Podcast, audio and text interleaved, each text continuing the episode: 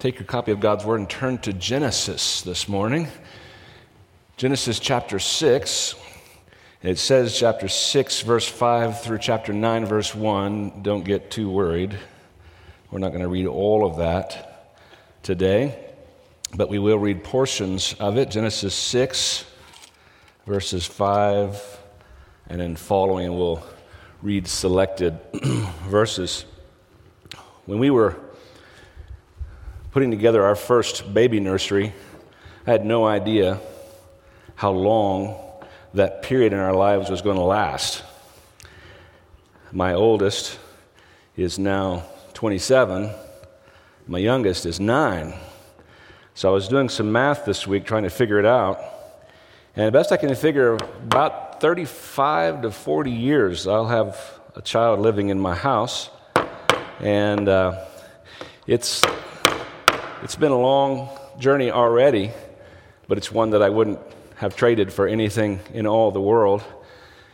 And I want us to look at the story of Noah today, and I want fathers, grandfathers, future fathers to be encouraged in your steadfastness because I'm looking at 35, 40 years in my fatherhood journey, and Noah's looking at a journey of 120 years for just the ark person uh, of his life. But the, the word is not just to fathers and grandfathers and future fathers, but it's also to all of us just about faithfulness and steadfastness as we seek to serve a truly perfectly faithful and steadfast Lord. So just read with me. We'll begin in chapter 6, verse 5, and we'll read through the end of this chapter. Then the Lord saw that the wickedness of man was great on the earth and that every intent of the thoughts of his heart was only evil continually. The Lord was sorry. He had made man on the earth, and he was grieved in his heart. The Lord said, I will blot man out, man whom I have created from the face of the land, from man to animals to creeping things and to birds of the sky, for I am sorry that I've made them. But Noah found favor in the eyes of the Lord. These are the records of the generations of Noah. Noah was a righteous man, blameless in his time. Noah walked with God. Noah became the father of three sons, and it appears by the timing here that Noah is about 500 years old. So if you think you got started late in fatherhood, Noah has you beat. He became the father of three sons Shem, Ham, and Japheth. Now the earth was corrupt in the sight of God, and the earth was filled with violence. God looked on the earth, and behold, it was corrupt, for all flesh had corrupted their way upon the earth. And then God said to Noah, The end of all flesh has come before me, for the earth is filled with violence because of them. And behold, I'm about to destroy them with the earth. Make for yourself an ark of gopher wood. And you shall make the ark with rooms, and shall cover it inside and out with pitch. Incidentally, this word for pitch, of course, it's a tar like substance, but it's a different word than is usually used for that tar like surf, surf uh, substance. Uh, this word pitch is also often used uh, in the means, uh, in the way of atonement, and how appropriate that is as God is making and going to make atonement for his people. This is how you shall make it the length of the ark 300 cubits its breadth 50 cubits, and you'll remember a cubit's about 18 inches, and its height 30 cubits. You shall make a window for the ark and finish it to a cubit from the top, and set the door of the ark in the side of it. You shall make it with lower, second, and third decks. Behold, I, even I, am bringing the flood of water upon the earth to destroy all flesh, in which is the breath of life. From under heaven, everything that is on the earth shall perish. But I will establish my covenant with you, and you shall enter the ark, you and your sons and your wife, and your sons' wives with you. A lot of incidentalities today. Uh, incidentally, there's a, a, minivan, a Toyota minivan in Japan. I don't know if they still make it, they did when we were there. And the, the model name is Noah. They just like English, you know, words and, and things like that. Guess how many passengers the Noah seats? Not seven like ours, eight. Interesting. I have no idea how they got that name, but we would, of course, often use that to help people understand that there were eight people on the ark that Noah built. anyway, that's free. Of every living thing of all flesh, you shall bring two of every kind into the ark to keep them alive with you. They shall be male and female. Of the birds after their kind, and of the animals after their kind, of every creeping thing of the ground after its kind, two of every kind will come to you to keep them alive. And you'll know from the rest of the story that the animals that were used for sacrifice, there were seven of those on purpose. Verse 22 Thus Noah did according to all that God had commanded him. So he did. Verse 1 of chapter 7 Then the Lord said to Noah, Enter the ark, you and your household, for you alone I have seen to be righteous before me in this time. Move on down to verse 7. Then Noah and his sons and his wife and his sons' wives with them entered the ark because of the water of the flood. Verse 16 of chapter 7. Those that entered, male and female of all flesh, entered as God had commanded him, and the Lord closed it behind him. And then finally, over in chapter 8, verse 20 and following. Then Noah built an altar to the Lord. This is after they came off the ark. We're skipping part of the story. And took of every clean animal and of every clean bird and offered burnt offerings on the altar. The Lord smelled the soothing aroma, and the Lord said to himself, I'll never again curse the ground on account of man, for the intent of man's heart is evil from his youth, and I will never again destroy every living thing as I have done while the earth remains, seed time and harvest, and cold and heat, and summer and winter, and day and night shall not cease. And verse 1 of chapter 9 And God blessed Noah and his sons and said to them, Be fruitful and multiply and fill the earth. Well, the first thing that this story shows us is we are reminded in the very beginning that the earth was evil. Chapter 6, verse 5 says there, the Lord saw the wickedness of man was great on the earth. Every intent of the thoughts of his heart was only evil continually. Down in verse 11, the earth was corrupt in the sight of God, and the earth was filled with violence. Sometimes we think, oh, if I could have just lived a long time ago when there was no sin. You ever watch an old black and white movie and you think, wow, there was sin back then, for sure, there it is. Well, there's sin all the way from the beginning Sodom and Gomorrah, Many, many times the Lord destroyed and overturned societies because of their evil. It's always been there. And we think, you know, it'd be great if we could just live in a place, if we could raise our children, our grandchildren in a place where there's no confrontation with sin, where we wouldn't have to, to worry about those things. Well, there, there is no such place. I will tell you, for those of you who are uh, still raising families, the mission field's about as good as it gets uh, because you cocoon, uh, because you'll never be uh, the same as the culture there. So there is a blessing there that, that we got to experience. But, but uh, you really can't live in a bubble. In fact, the Lord doesn't want us to live in a compound. The, the Lord wants us to live in the world and yet not of it. It doesn't do any good for us to go and, and, and be completely separate forever and ever, never touch the world because God's left us here to reach the world. And yet there's a balance that we all, as parents, as grandparents, have to find ways to shelter our kids. That can be a negative word, shelter, but everybody shelters their kids from something, even if it's from tornadoes, and then you start from there and decide how much you're going to shelter them from and where to find that balance. But, but here's Noah. He's living in a very evil society. It was real sin back then. And we live in a very evil society. It's just, it's everywhere. Uh, it's, it's discouraging at times to read the news. We had discouraging news this week from our Supreme Court, made, made an awful uh, decision uh, that has huge ramifications in the, the whole matter of gender and, and uh, how that works. And so we need to be praying.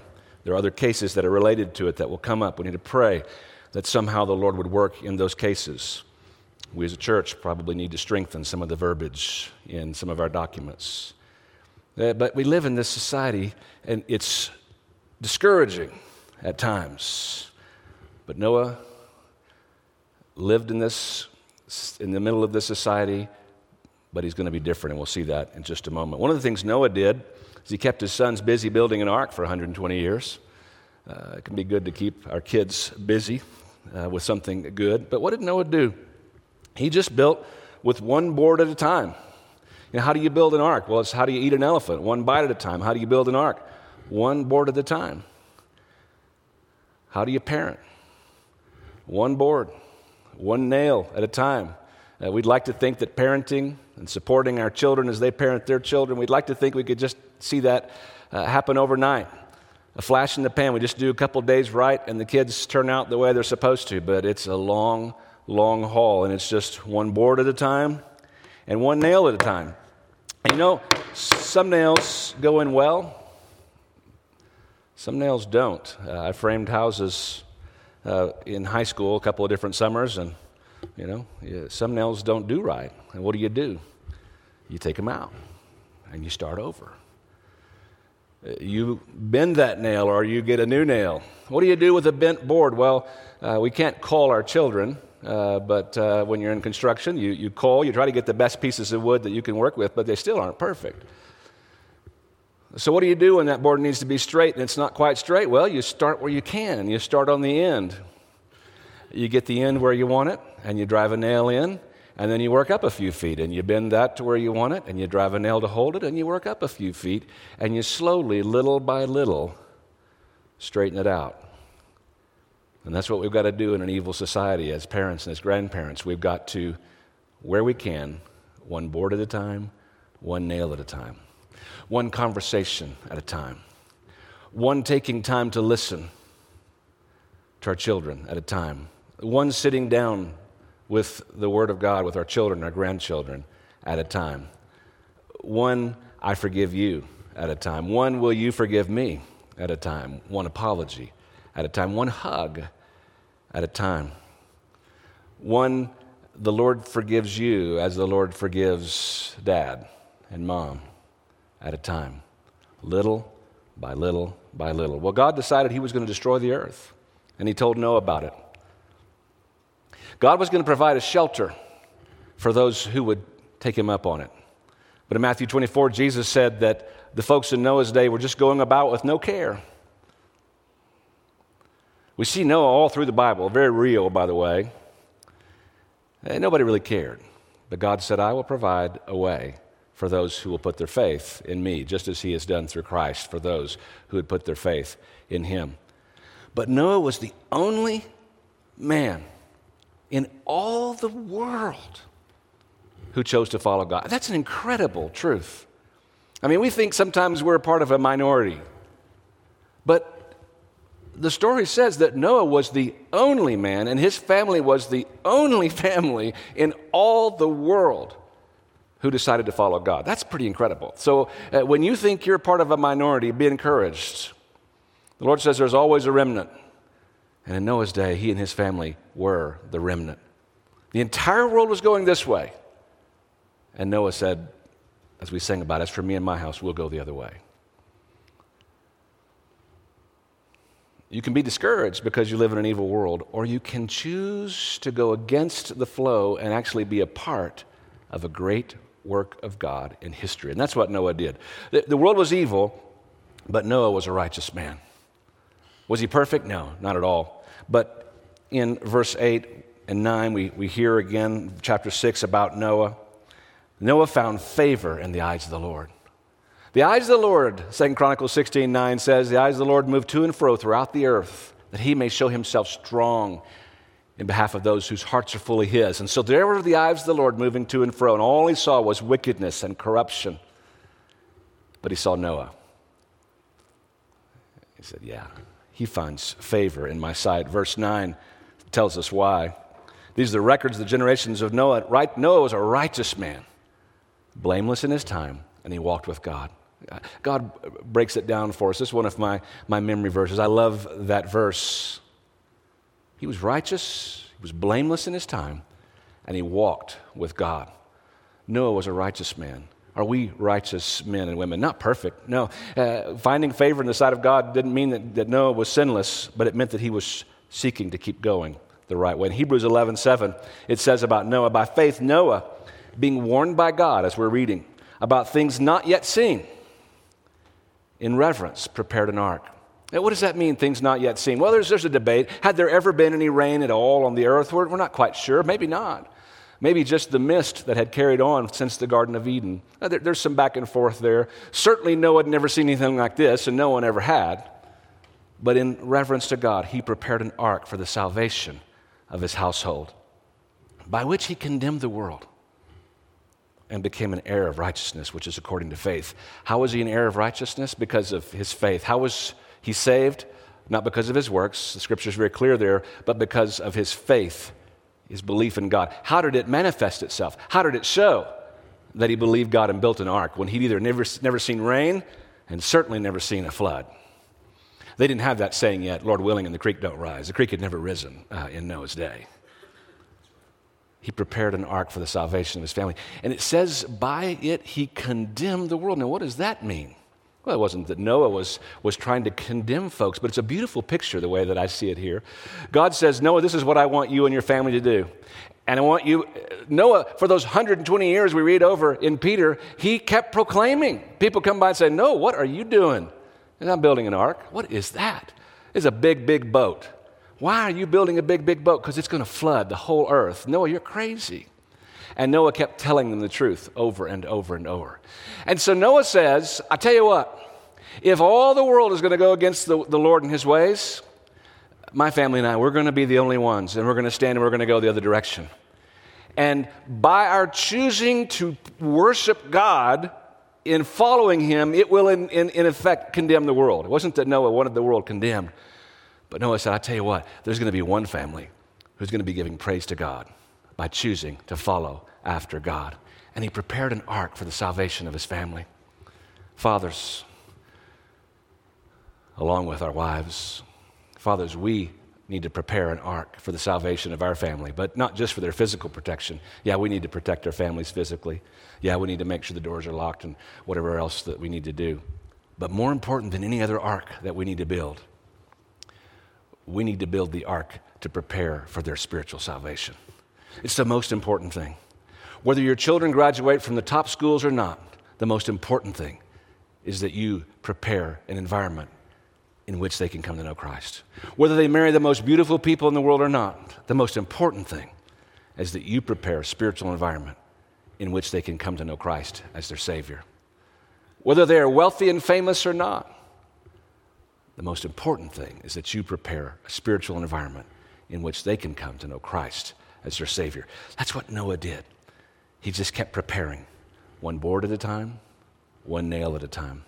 Start where you're at. You say, Pastor, it's too late for me. I'm, I'm a father, my children are still home, but it's, it's just too late. No, it's not too late. I can't make you promises about exactly how it'll work out, but I can tell you God will work as you start where you're at and you just take one nail and one board at a time. One prayer for those children every day. One time sitting down with them over the word, sending them a, a text about the word. One time of reaching out to them when you don't feel like reaching out to them. You know, David made a mistake. He and Solomon had a rift. They asked him, and he said, Yeah, bring Solomon back but he never, he never reached out to him. They stayed separate because he didn't want to. And you've been there. Fathers, and now you're a grandfather, maybe your children are grown. There's times you don't want to reach out, but one forcing yourself to be the one who reaches out. Says, Hey, love you today. Prayed for you today. What's happening in your life today? And God will use it one board at a time, one nail at a time. 120 years, Noah did it. So surely I could do it for the time that I have that God has set before me. So that I'll have an answer for the hope that is within me. Blameless in his time. What does that look like? It just means integrity. It just means that the goal of Noah's life, the goal of our life, is that we'll do what we say in secret. And when we don't, that we get it right with God about it. And that we'll do something, we won't let it continue We'll take whatever steps are necessary to do the right thing. That we're those people who apologize when we've done wrong in relationships. We're those ones who are the first to step out to try to make things right. And then he walked with God. When you walk with somebody, you've got to know a little bit about them. I have a child, and I won't name this child, but this child just never really learned how to walk with people. And this child will bump into you the entire time that you're walking. And uh, I love this child to death. But uh, in heaven, this child's going to know that when two people walk, that you, you, you, you kind of walk at a certain distance, you know, from each other. You have to learn things about each other when you walk. He walked with God. He knew God. With whom do you walk? Do you walk with God? Or is God just kind of that thing you do before dinner? Do you really walk with God? Well, Noah walked with God and he built an ark.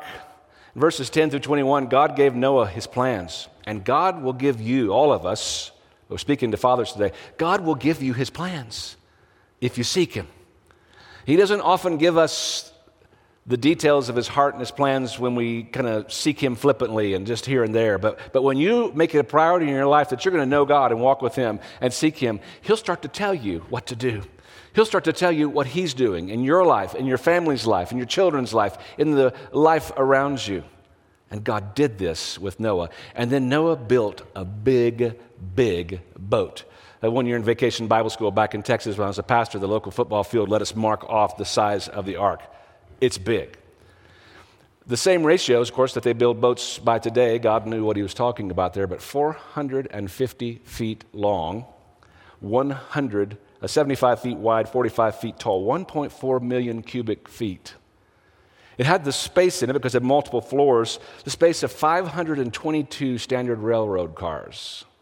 That's a lot of space. They estimate that the ark could have held 125,000 sheep.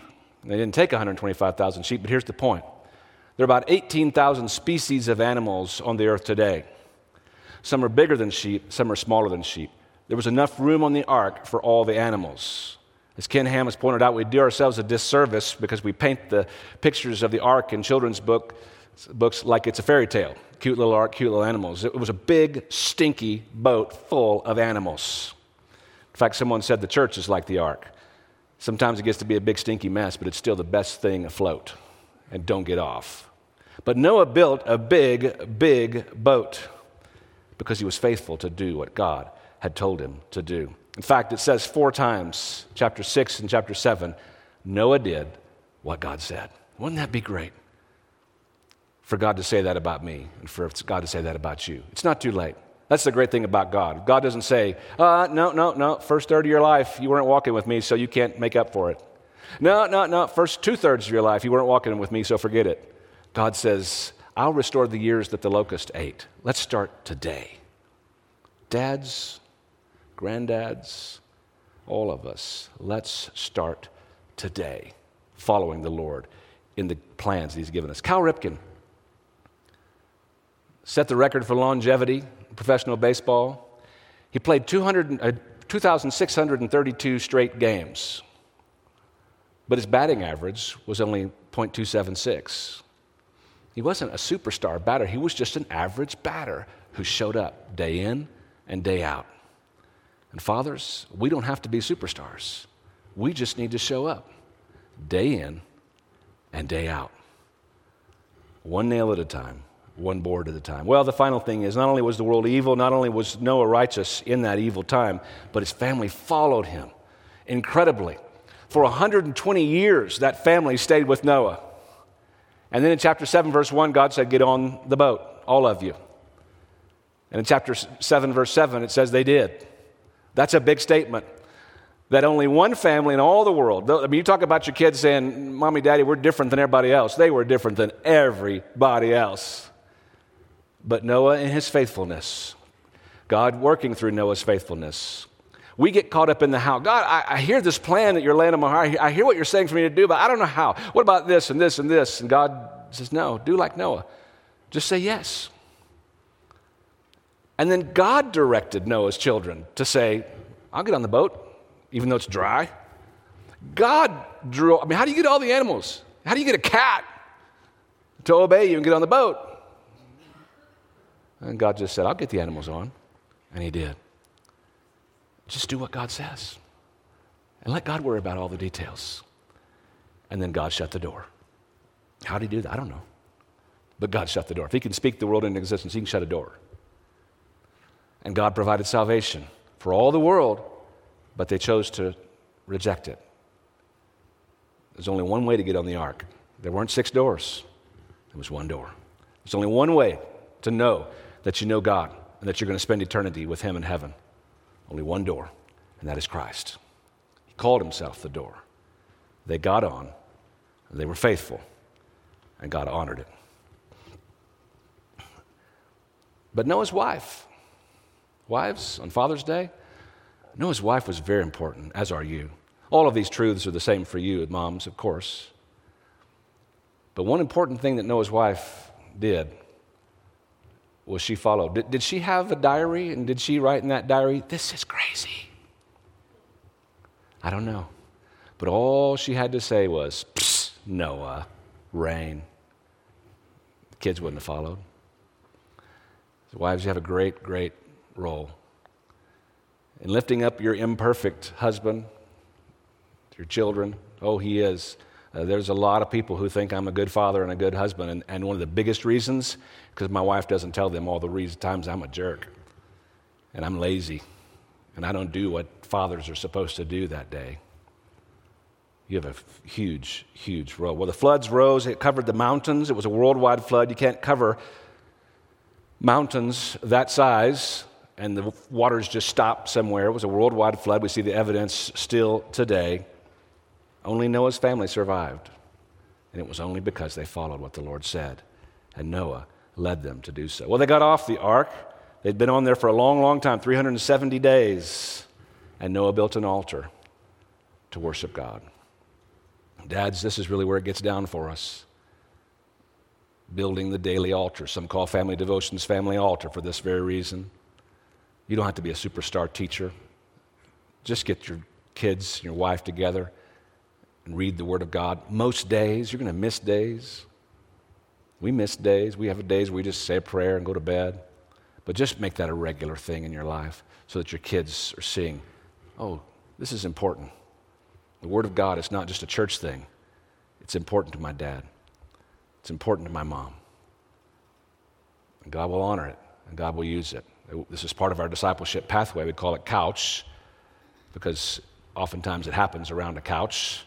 Just that daily time as a family gathering around God's Word and praying. You can do a whole lot, you can do little, but it's just a consistency that you want to build. When your grandkids come to visit, get the Word out, read with them, pray with them, talk with them about the Word.